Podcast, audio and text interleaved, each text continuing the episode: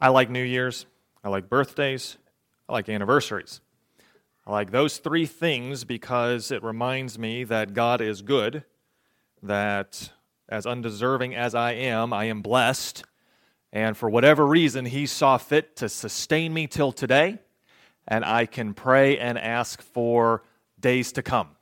I am also thankful that each time we pass these milestones, each time we flip a calendar or cross a day off, we are that much closer to Christ's return. I love it. I, I am proud to be an Adventist.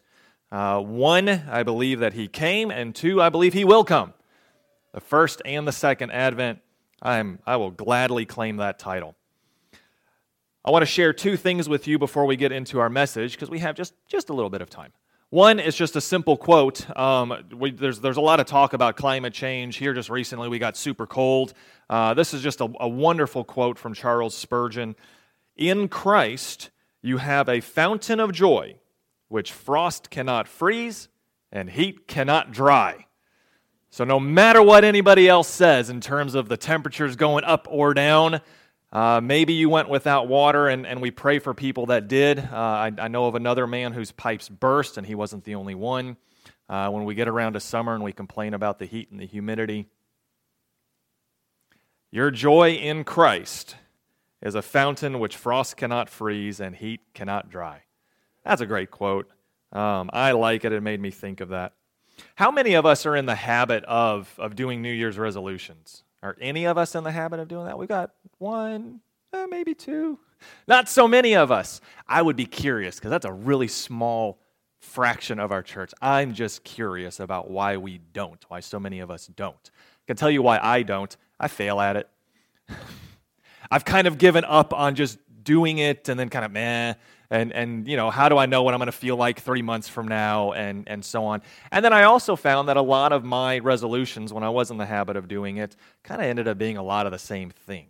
I'm always planning and desirous of a little bit more free time uh, a little bit more time spent with my family my friends those that are closest to me now as a pastor my church family i really like those moments when we can visit and talk and share um, I also always have an interest in, in studying more, first and foremost, from the Word of God, and then secondarily in other material that can kind of help enhance that from, from men and women who are wiser, more experienced, have different perspectives than me. Um, all of that uh, with, with the prayer that I will grow in my discipling.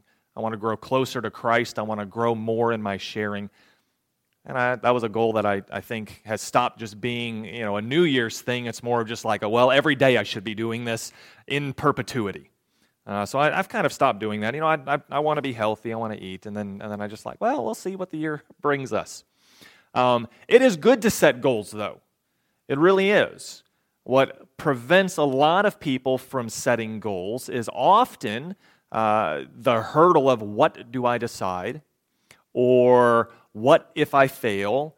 Or where do I begin? So a lot of people either don't or they make things really generic so they can kind of go with the flow of it, or they get caught up with what other people are doing and, and it's kind of a peer pressure thing. I'd, I'd, like to, I'd like to offer something. If you are in or have any interest in setting goals, and this is a great time of, of our year to do it, although if you get to January 2 or 3 and you haven't yet, don't stop and wait all the way until next December to think of starting a goal. Any day is a good day to set a goal. Uh, this was helpful for me. Um, I'm going to pass it on. This is just a nice little an, um, an acronym. Uh, it's you want to set SMART goals. So S M A R T, SMART goals. Uh, this is what they mean. The S stands for specific well defined, clear, and unambiguous. Don't just say, I want to be healthier this year. Figure out what that means. For me, I need to watch my sugar intake. I've got a sweet tooth. I'm, I'm rather famous in my family for my sweet tooth. Uh, so I would like to take the amount of sugar intake, it's very specific, and cut it down to two desserts a week. That's cutting it down.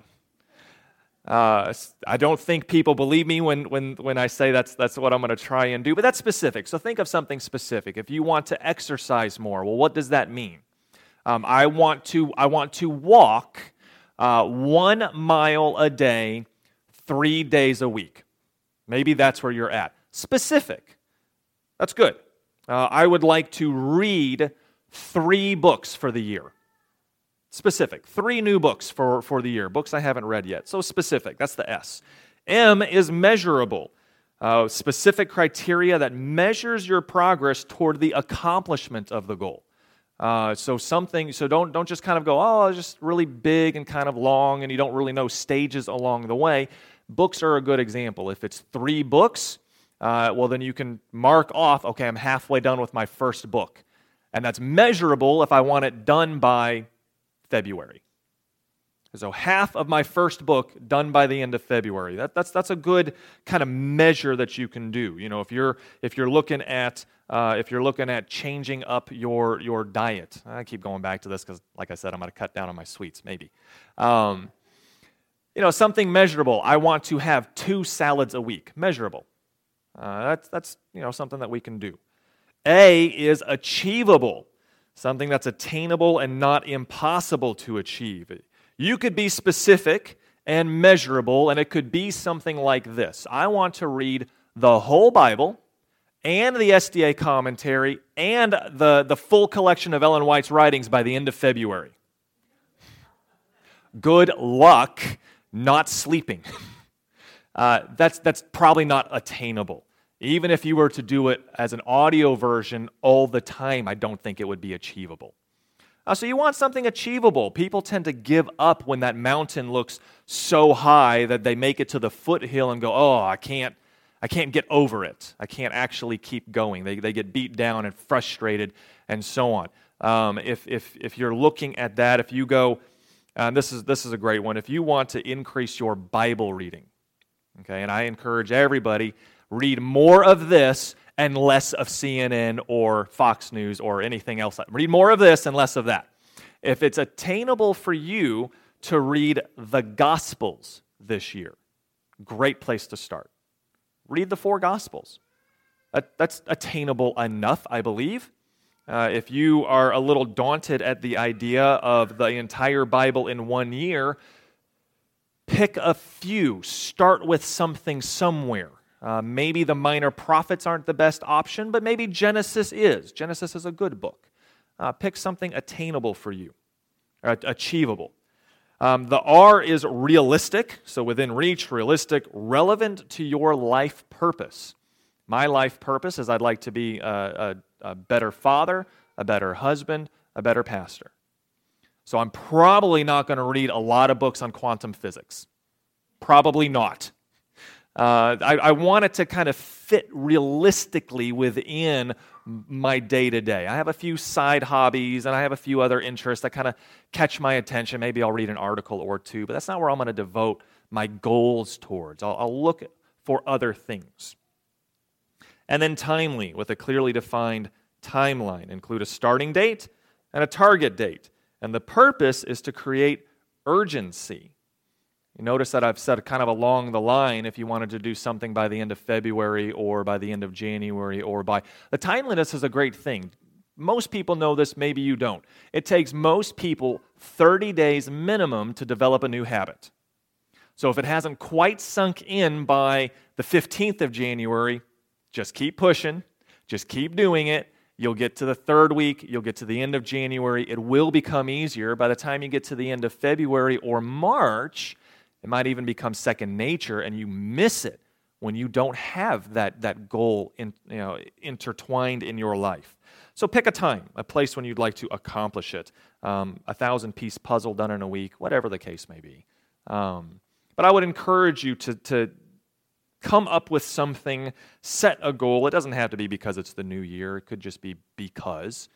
Um, but this is, this is just an easy way for me to remember. I, I use this you know, I, I remember this little acronym um, on my own just so I'm not thinking too large or too generic. Maybe it'll be helpful for you. I don't know.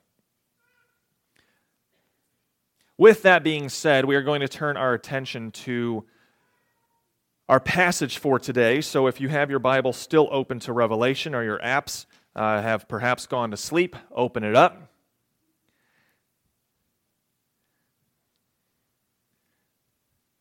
And let's have one more brief word of prayer, and then we will dive in. Heavenly Father, we want to thank you for your loving kindness. We want to thank you that your arm is so mighty, so strong, so far reaching that you sustained all of us for this past year and before, as many of us are counting those years in increasing numbers. Lord, we are also so grateful that your arm is so mighty and so strong that you will sustain us moving forward. So I pray, Lord, that that would be a reality for us in our lives. We also ask that as we turn our attention to your word right now, that your Holy Spirit would be present, impressive, and, and uplifting in our thoughts. This we pray in your name. Amen. Couple of light-hearted questions. Um, I, I, you have to thank my son for the first one. Uh, what did the porcupine say when he saw the cactus? I have to make sure I get this right. He'll correct me. What did the porcupine say when he saw the cactus? Well, hello there, Dad.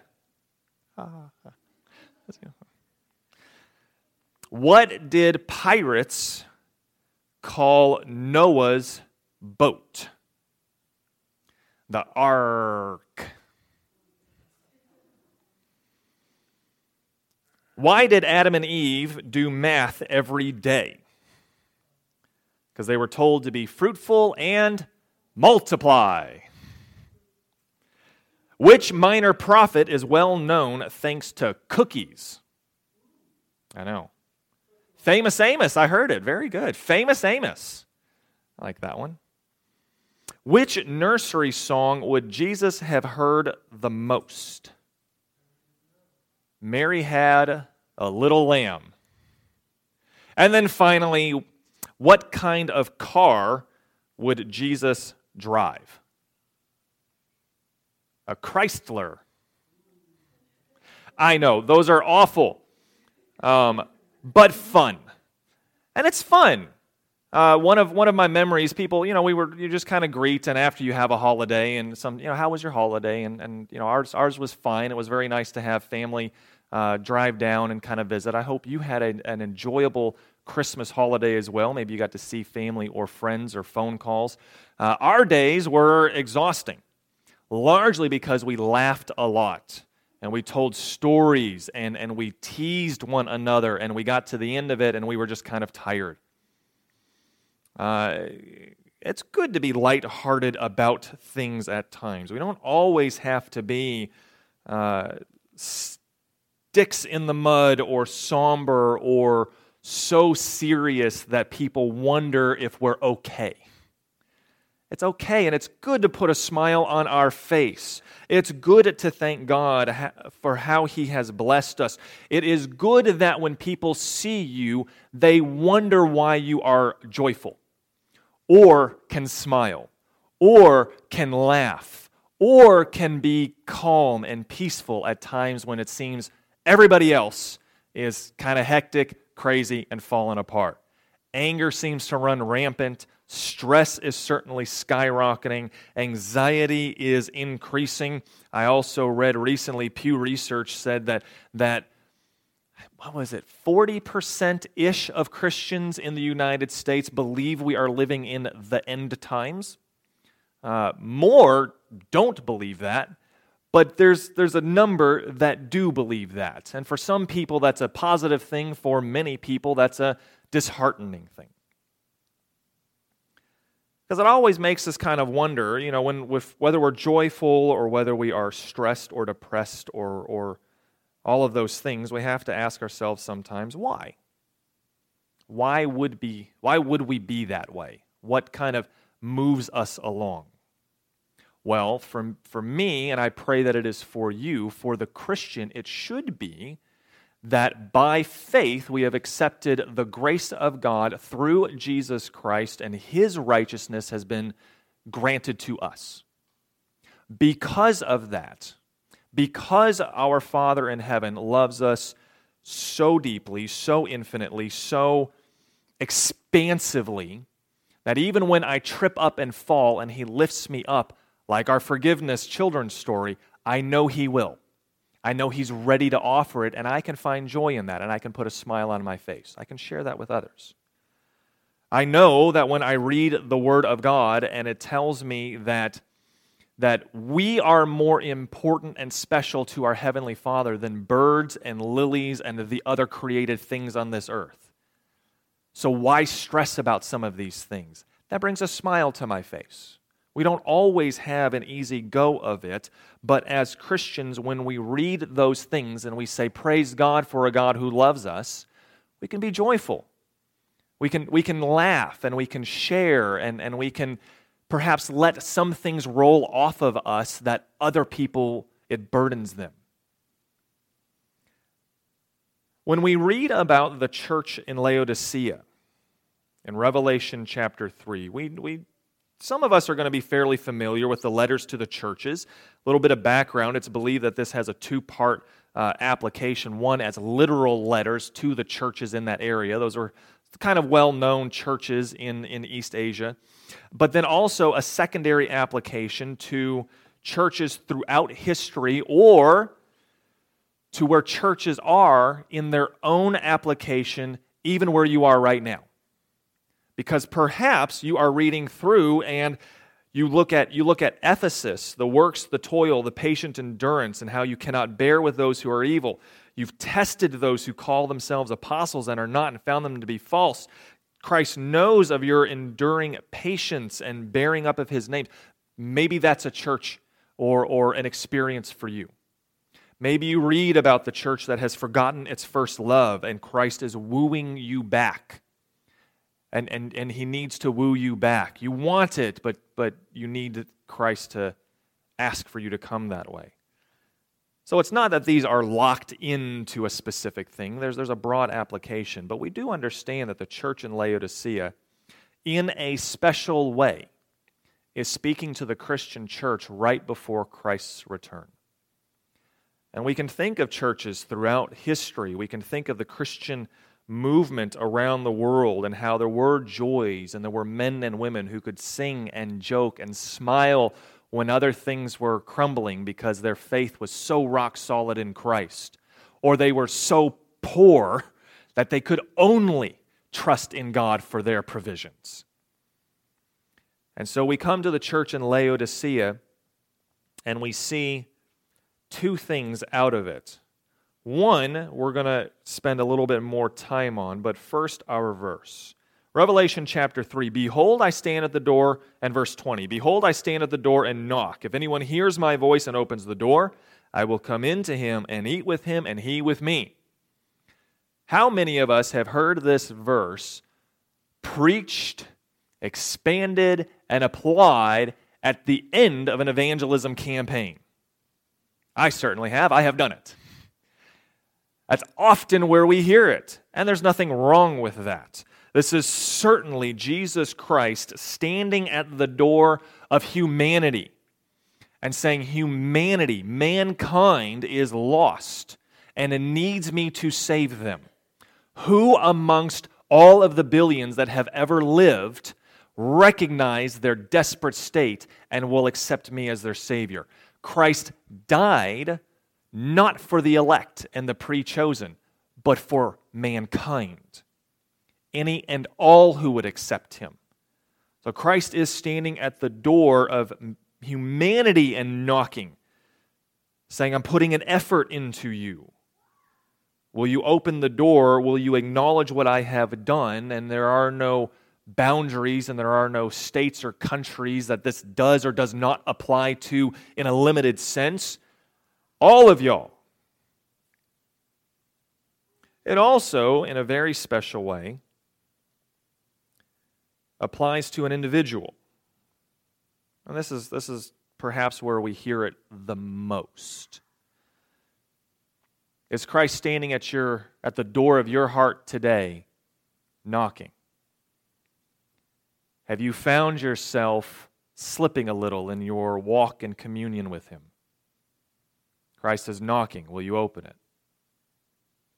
Have you not yet made the decision to let Christ be Lord and Savior in your life. He's knocking. Once, twice, 10 times, 50 times, 50 years. If you have not yet made the decision for Jesus, He is still knocking. Don't wait for tomorrow to answer the knock. And you don't need to check the ring doorbell to see if it's really Him. The Bible tells us it is. Have you made that decision? Are you wavering?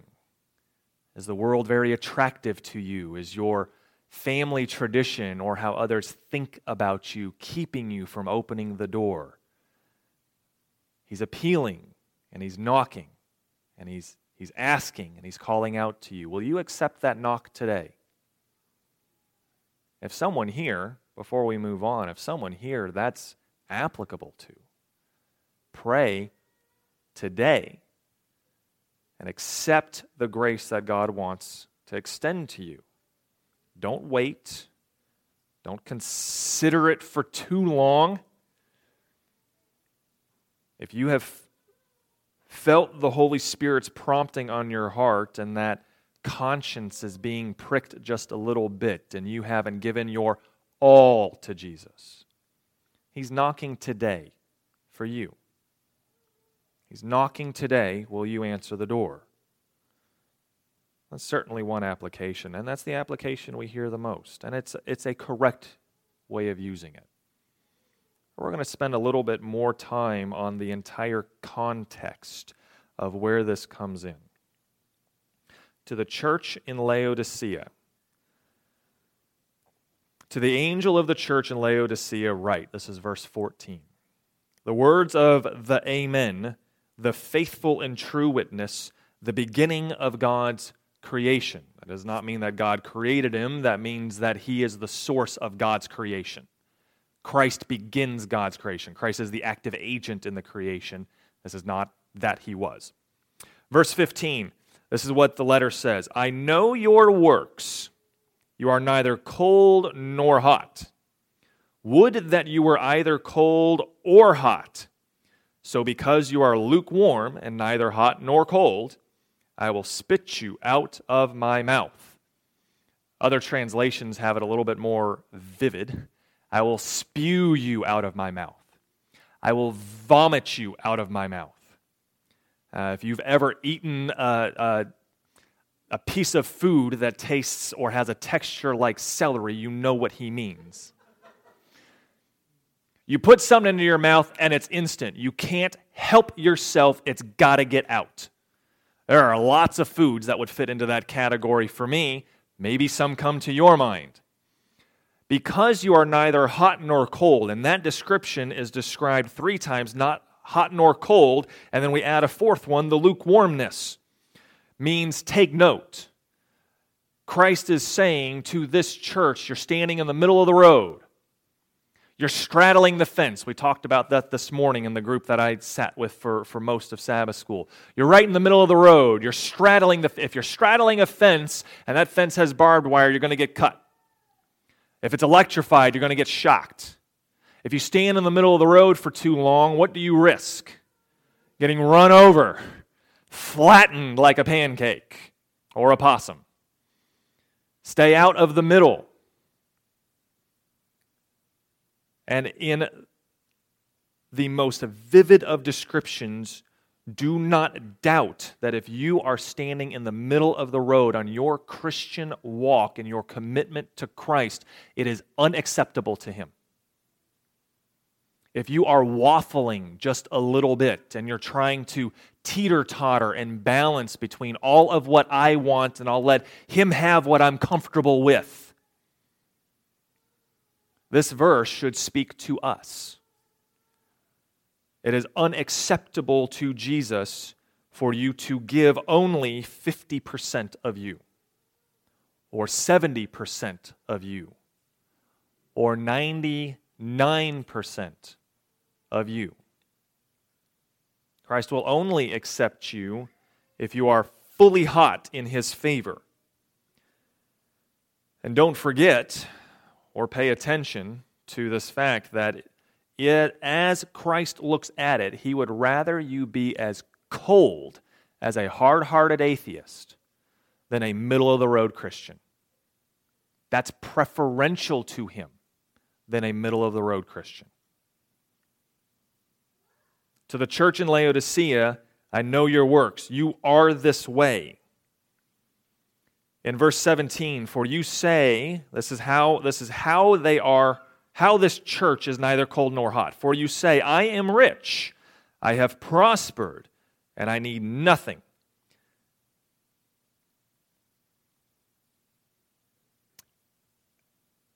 There is a very real temptation that as God blesses, we tend to attribute the blessings to us or to the job that we work at or to the family that is helping us. The Laodicean church, and I dare say the Christian church in the 21st century, in the 20th century, fits this mold. God has blessed us. We, we are blessed where our church is situated. Northwest Georgia in the United States of America is a blessed place for the location of Christianity. Not a lot of persecution going on. You can go downtown and hand out flyers without serious risk of threat. Maybe someone will kind of act agitated, but no one's going to arrest you. No one's going to throw you into prison or say, we'll hang you in a week. Other countries have that. We are blessed where we are. We have air conditioning and heat and a new roof, walls that keep out the wind, multiple rooms for our youth departments and our adults, and our, our wonderful kitchen and fellowship hall. This church is blessed. And you are blessed. I heard, I heard some statistic up until I believe it was in the late 1800s, Americans lived on what would be less than less than 50 cents a day by today's money up until the late 1800s. Don't quote me on that. I'm pretty certain that was roughly less than 50 cents a day is what Americans lived on until the late 1800s. Uh, that is well below abject poverty in terms of how we measure those kinds of information. The reality is, most of Earth's history, the vast majority of, of men and women and boys and girls have lived well below poverty and, and, and into abject poverty. People died young. Uh, women had a couple of kids if they survived the childbirth. Men had got married multiple times because of that. Kids, you might have seven kids, but only three of them would see adulthood. That is tough for most of history. We are blessed. We are very blessed. But the Laodicean church, and if this fits to you, often takes those blessings and says, How wonderful am I? How hard have I worked? My merits helped me, and so on. Because we see our blessings and we go, what more do we need? We've got the carpet and the pews and the lights that turn on. We have prospered and we say we need nothing. But as Christ looks at us, he says, not realizing that you are wretched, pitiable, poor, blind, and naked. I counsel you to buy from me gold refined by fire, so that you may be rich, and white garments, so that you may clothe yourself, and the shame of your nakedness may not be seen, and salve to anoint your eyes, so that you may see. Our real condition in our self dependence is that we are wretched and naked and poor and blind, and so on. The moment you become self dependent in your Christian walk is the moment that you are that to Christ. You are, you, he can bless you, but if you take those and say, This is mine, then you are now, now, the description of Laodicea. Do you have that problem in your life? There are times when I get caught up in what we have. There are times when I just go, well, maybe I deserve this, or I've I've earned this, so it must come to me. We have what we have because God is good and He sees fit to give or allow all things. all things. But the Laodicean church is not that way. The Laodicean church believes that they are so rich and prospered, they don't need anything. Maybe they go through the motions. Maybe they say the right words, use the correct terms, feed the same way, go through what we've always done before, and we'll just keep on going because we have need for nothing else. And along the way, we tend to trust in the actions and the motions and so on, rather than always seeking how is God leading us? What is His will for us? Because then we come down to this in loving and tender words, those whom I love, I reprove and discipline, so be zealous and repent. In other words, it's not, you are not out of hope. In love, he teaches us what we should do. Because I stand at the door and knock, he says anyone hears my voice and opens the door, I will come into him and eat with him, and he with me. In this context, we are speaking about a church that has become so self dependent that we have edged and elbowed and nudged and pushed Christ out the door like an unwanted and unwelcomed guest in our house. And then we've slowly close that door until it clicks. This is a picture of Christ standing outside of his church. And he only gets there when we have edged him out. He only gets there when we have closed the door on him. Christ only gets out of the church when we have said, We've got this. We don't need you when we reflect on how good He has been, and maybe we say thank you, you can say the words and you cannot mean it. How true is that? Inch by inch, we've kicked Him out. Inch by inch, we've shoved Him to the edges and the borders until we've pulled the curtain closed and clicked the door.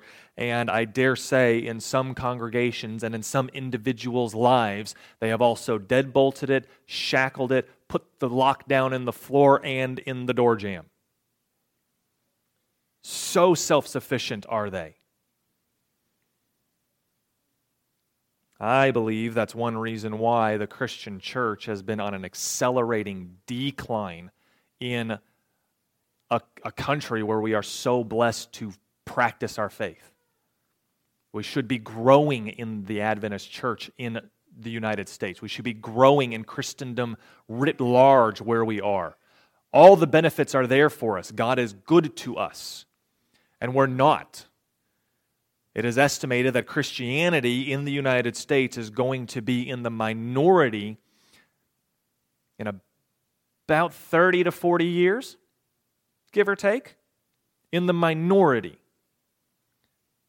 We're currently at about 60 to 63% of, of, of Americans profess Christianity, but it's sliding rapidly downward. Well, when churches have edged Christ out of the church and then they become self sufficient and they think that they can razzle and dazzle and that will attract, we'll never out razzle and dazzle the world. Never will.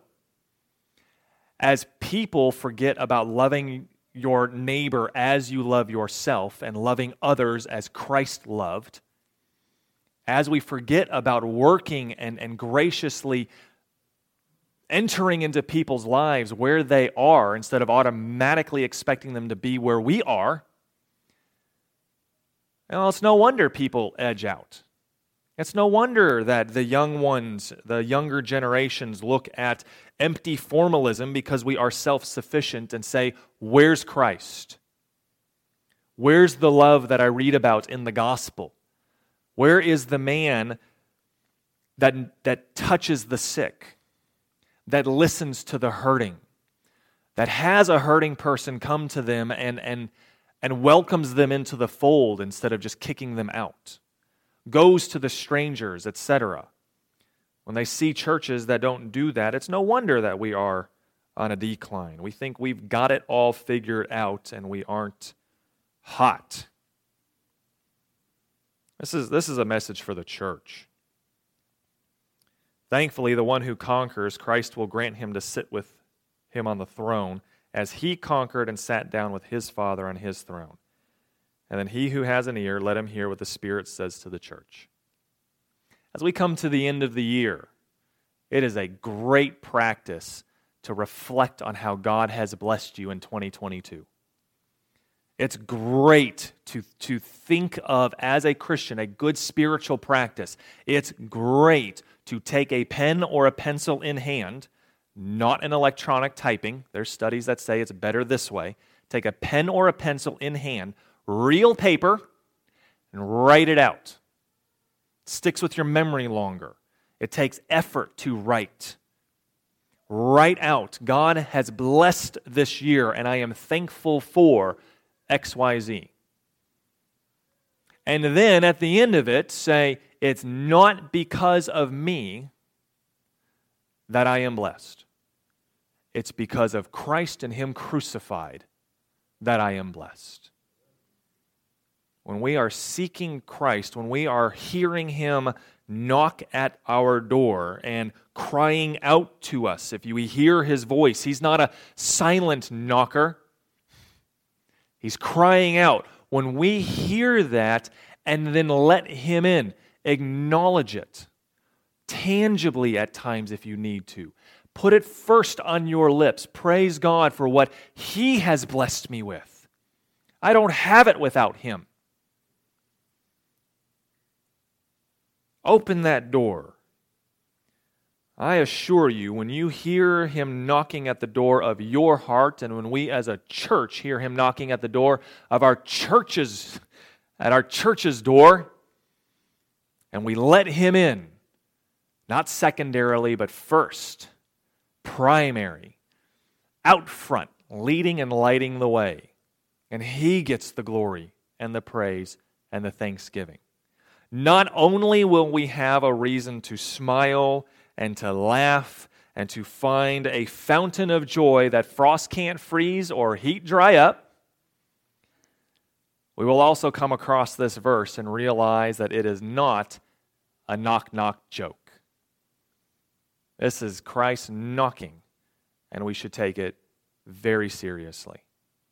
Do you desire, as we enter into a new year, do you desire for Christ to enter into your heart? Do you want to invite him to cross the threshold of your mind and fill you with his presence?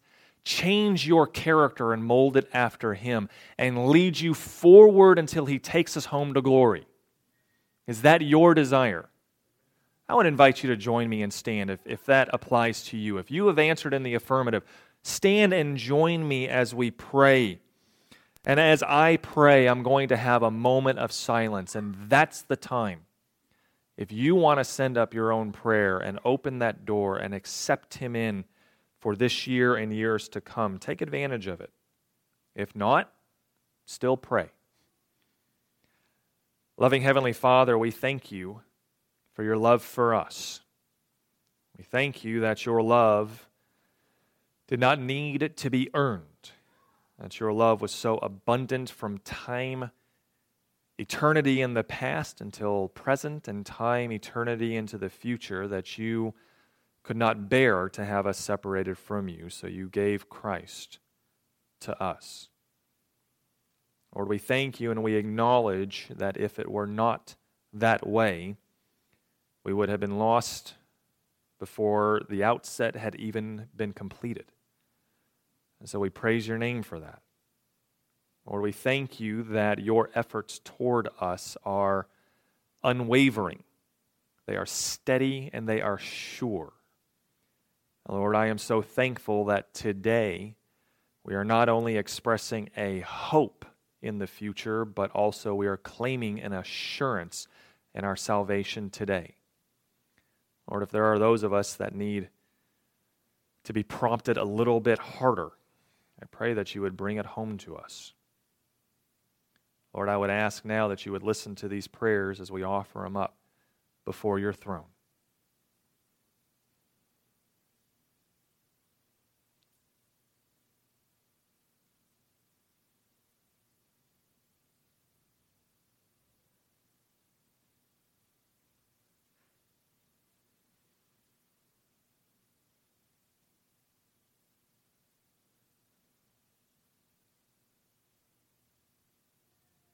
Heavenly Father, thank you for turning an attentive ear towards us. Lord, I pray that as we look forward to this new year, I pray that we will commit ourselves wholly and completely to you, to your service, to being a witness for others. Lord, we desire to be counted among those that stand on the sea of glass. Lord, I pray that you, through the presence of your Holy Spirit, would attend to each one of us and our families and our loved ones, wherever they might be. Woo us closer to you. Put your arm around us. Lift our thoughts above this dark world and into a heavenly world. Lord, I pray that you would forgive us where we fall, for we will fall. I pray that you would lift us aright again. And Lord, I pray that your grace would then be poured out immeasurably upon us. Lord, we thank you for hearing our prayers. We thank you for sustaining and providing and blessing. But most of all, we thank you for the gift of Jesus Christ and Him crucified. Lord, we pray all of these things in His blessed name. Amen.